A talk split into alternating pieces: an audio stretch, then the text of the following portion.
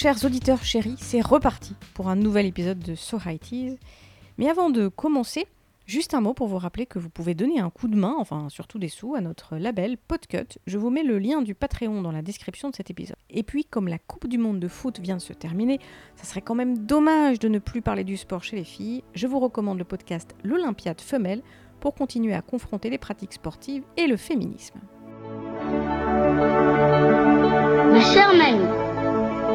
Je passe de bonnes vacances. Il fait très beau et la nouvelle fiancée de papa me plaît beaucoup. Vous l'avez reconnu C'est le petit et pas Sardo tellement plus qui envoie à sa chère mamie, Jackie, une carte postale. On est dans les années 80 et la carte postale à cette époque, c'est hyper mode. Oui, alors évidemment, aujourd'hui, on fait une photo de la plage, on balance ça dans le groupe WhatsApp familial et clic-clac-clac, hein, mamie, c'est déjà euh, que vous sirotez des mojitos vautrés sur une fouta au bord de la mer. Mais moi, quand j'étais petite, en vacances, eh ben, j'envoyais des cartes postales à mes mamies. D'abord parce qu'on partait en Espagne sans téléphone portable pendant trois semaines. Alors, euh, une à deux fois dans le séjour, euh, les parents partaient en expédition dans le quartier pour trouver une cabine téléphonique, les poches pleines de pièces avec la tête du roi dessus, tout ça pour appeler leurs mères respectives. Pas de nouvelles, bonne nouvelle, disait une des deux mamies qui devait quand même être euh, rudement contente d'entendre la voix de son fiston dans le combiné. Alors nous, avec ma sœur, on n'appelait pas les mamies, on n'envoyait pas de photos dans WhatsApp non plus, pensez, nos mamies n'avaient pas de portable et euh, nous non plus. Le rituel, c'était donc la carte postale on devait leur écrire pour leur donner des nouvelles. Une carte par mamie. Maman traçait des lignes pour qu'on écrive droit, et elle faisait même un modèle quand on ne savait pas trop bien écrire, parce que comme sa mère était institutrice, c'était carrément la honte si ses filles envoyaient une carte de foot. Chère mamie, je passe de bonnes vacances, je suis très sage, on est allé à Aqualand. Pendant quelques années, on a dû écrire à peu près la même prose aux mamies ravies qui nous montrait ensuite la carte postale pieusement conservée. La carte était petite, on était deux à écrire dessus, on écrivait gros, ça permettait aux parents de n'avoir qu'à signer, pratique. Je pense que on avait le droit de choisir les cartes sur le présentoir de la boutique. Sœur et moi tombions assez rapidement d'accord pour envoyer une carte avec la plage ou un gros poisson, quelque chose dans ce genre. Mais il est évident qu'on avait sous le nez des cartes un peu plus lestes qu'on n'avait évidemment pas le droit de prendre.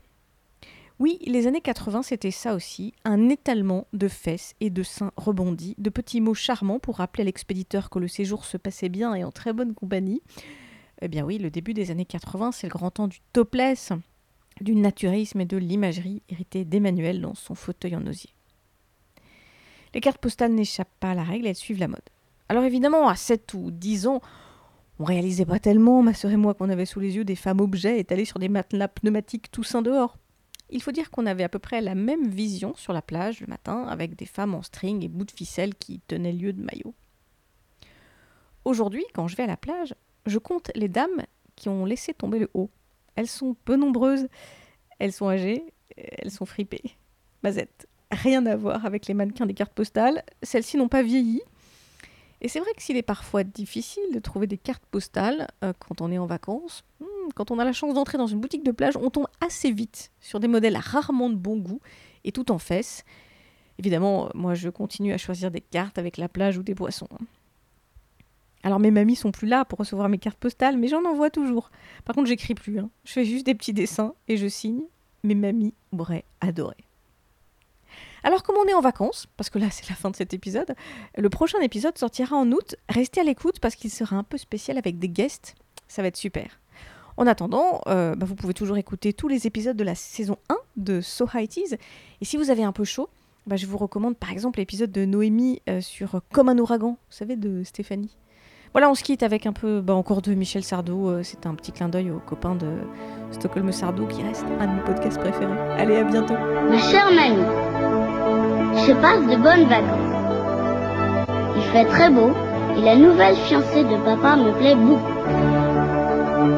Elle est très jolie et pas tellement plus vieille que moi. Depuis qu'elle est à la maison, papa n'a plus un seul cheveu blanc. Oh,